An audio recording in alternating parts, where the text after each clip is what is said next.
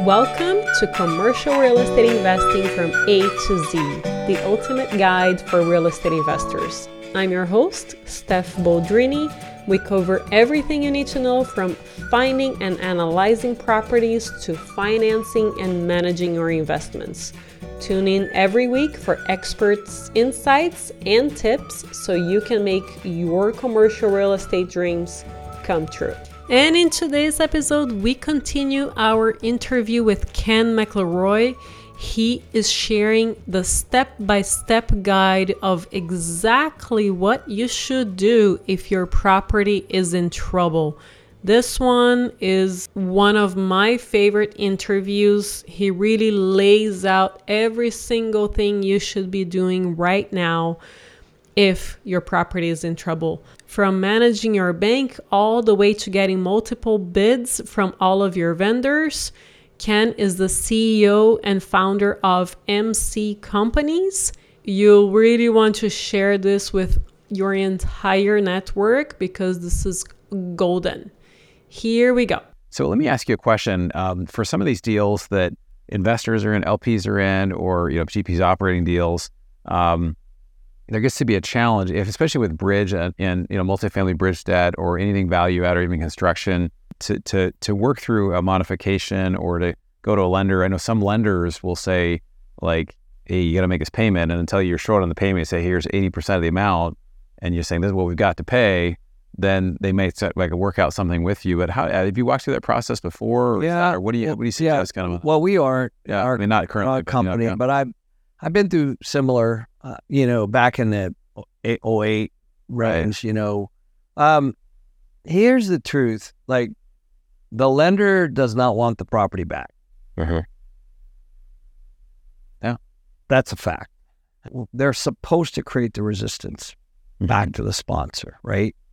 So when the agreements come out, all that stuff's clear. But at the end of the day, the foreclosure process, the default process, and all that kind of stuff, it's legal. And at the end of the day, what they are going to have to do is take that and then package it up with some broker somewhere, right? And take a write down from somebody like us that's going to buy that at a deep discount. Right. Okay. So, they don't want to do that. Correct. Yeah. So, it's a poker game, and unfortunately, they have a straight flush and you have an offsuit, you got paradigms. Yeah. That's it. But it's a dance. It's part of the dance. And what's going to save people right now is cash. Mm. So the way to do it is to go find that cash. Mm. If there's value in the real estate. So that's the first thing I always say. So what happens is there's kind of an ego involved. There's an emotional attachment involved.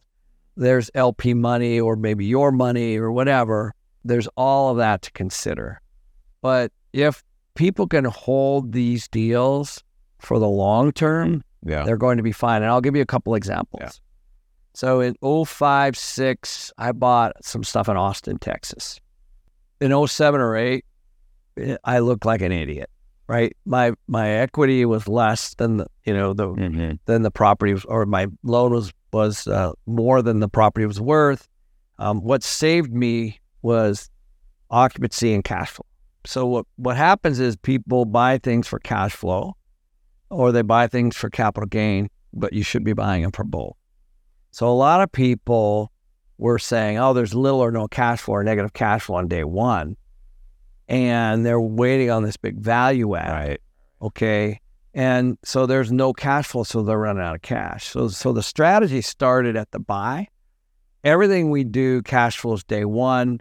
And so in that scenario, all I had to do was focus on management. How do I keep this place full? How do I manage my expenses? I had fixed rate debt at the time, which was which not a lot of people have right now, or some do, some don't. So I just rode it through. And then lo and behold, by let's say 9, 10, 11, I was right back to where it was, and then it punched through. Right. And so so you got to think long term. So if you can get enough cash today then and you've got a really good asset and you've got equity, then you should be preserving the equity, preserving your investors, preserving the LPs, and trying to figure out, how to do that first, and then work through it. So you need cash first. You need to show the lender that you've got a plan. Again, the lenders don't want these assets back because them having them back is a pain in their butt. Right. So cash, then loan mod, long-term hold. Yes, it's different from what the business plan said, but if you're trying to preserve the investor LP money, and the asset's worth it, then it's worth it. It's just time will heal this. The next 18 to 24 months, it's going to be rough. But if you look, if you go 30,000 feet, there's a massive shortage of housing. Yeah.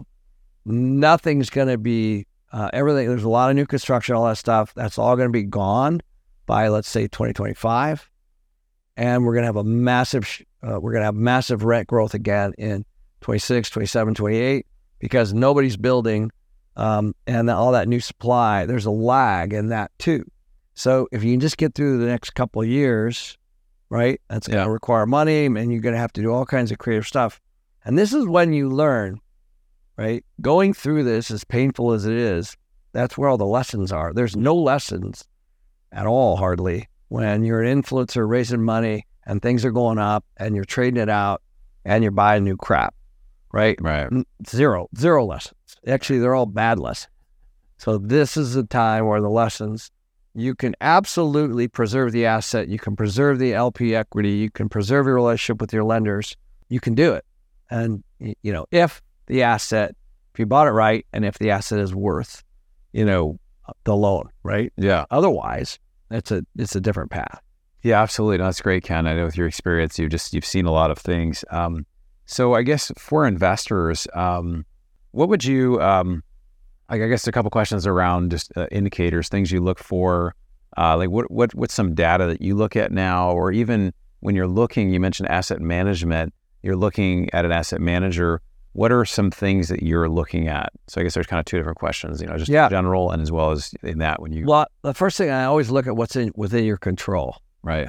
So one of the things I've started to do is really, really dial in on my operations. Now, I have a massive advantage because I started in property management right out of college.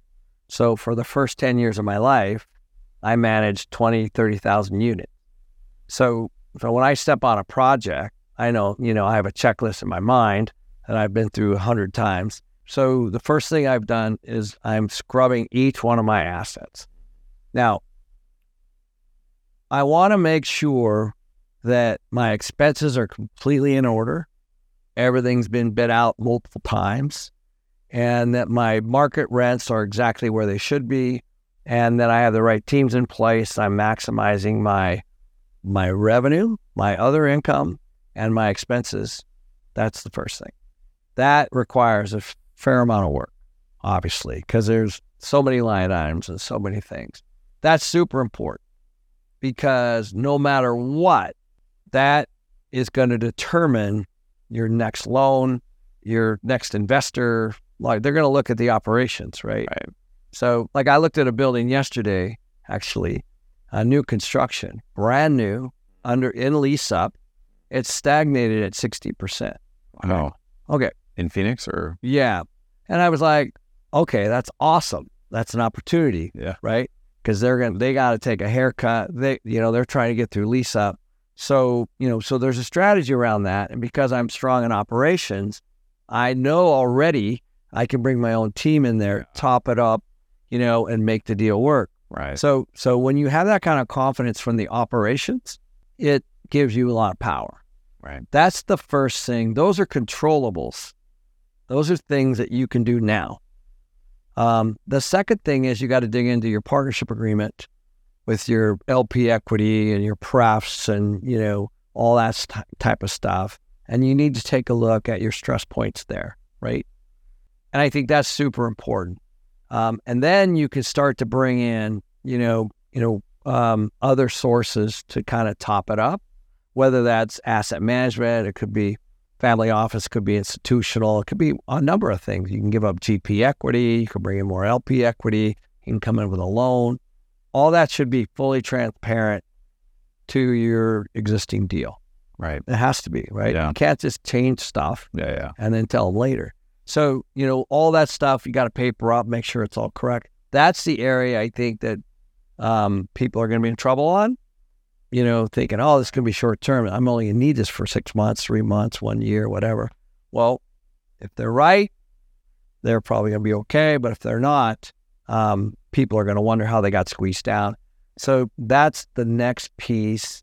The other thing is you need to go out and get other opinions, brokers' opinions of values. People are doing that all over the place. Yeah. So brokers aren't listing deals right now. They're actually giving everybody these EOVs or brokers' opinions of value.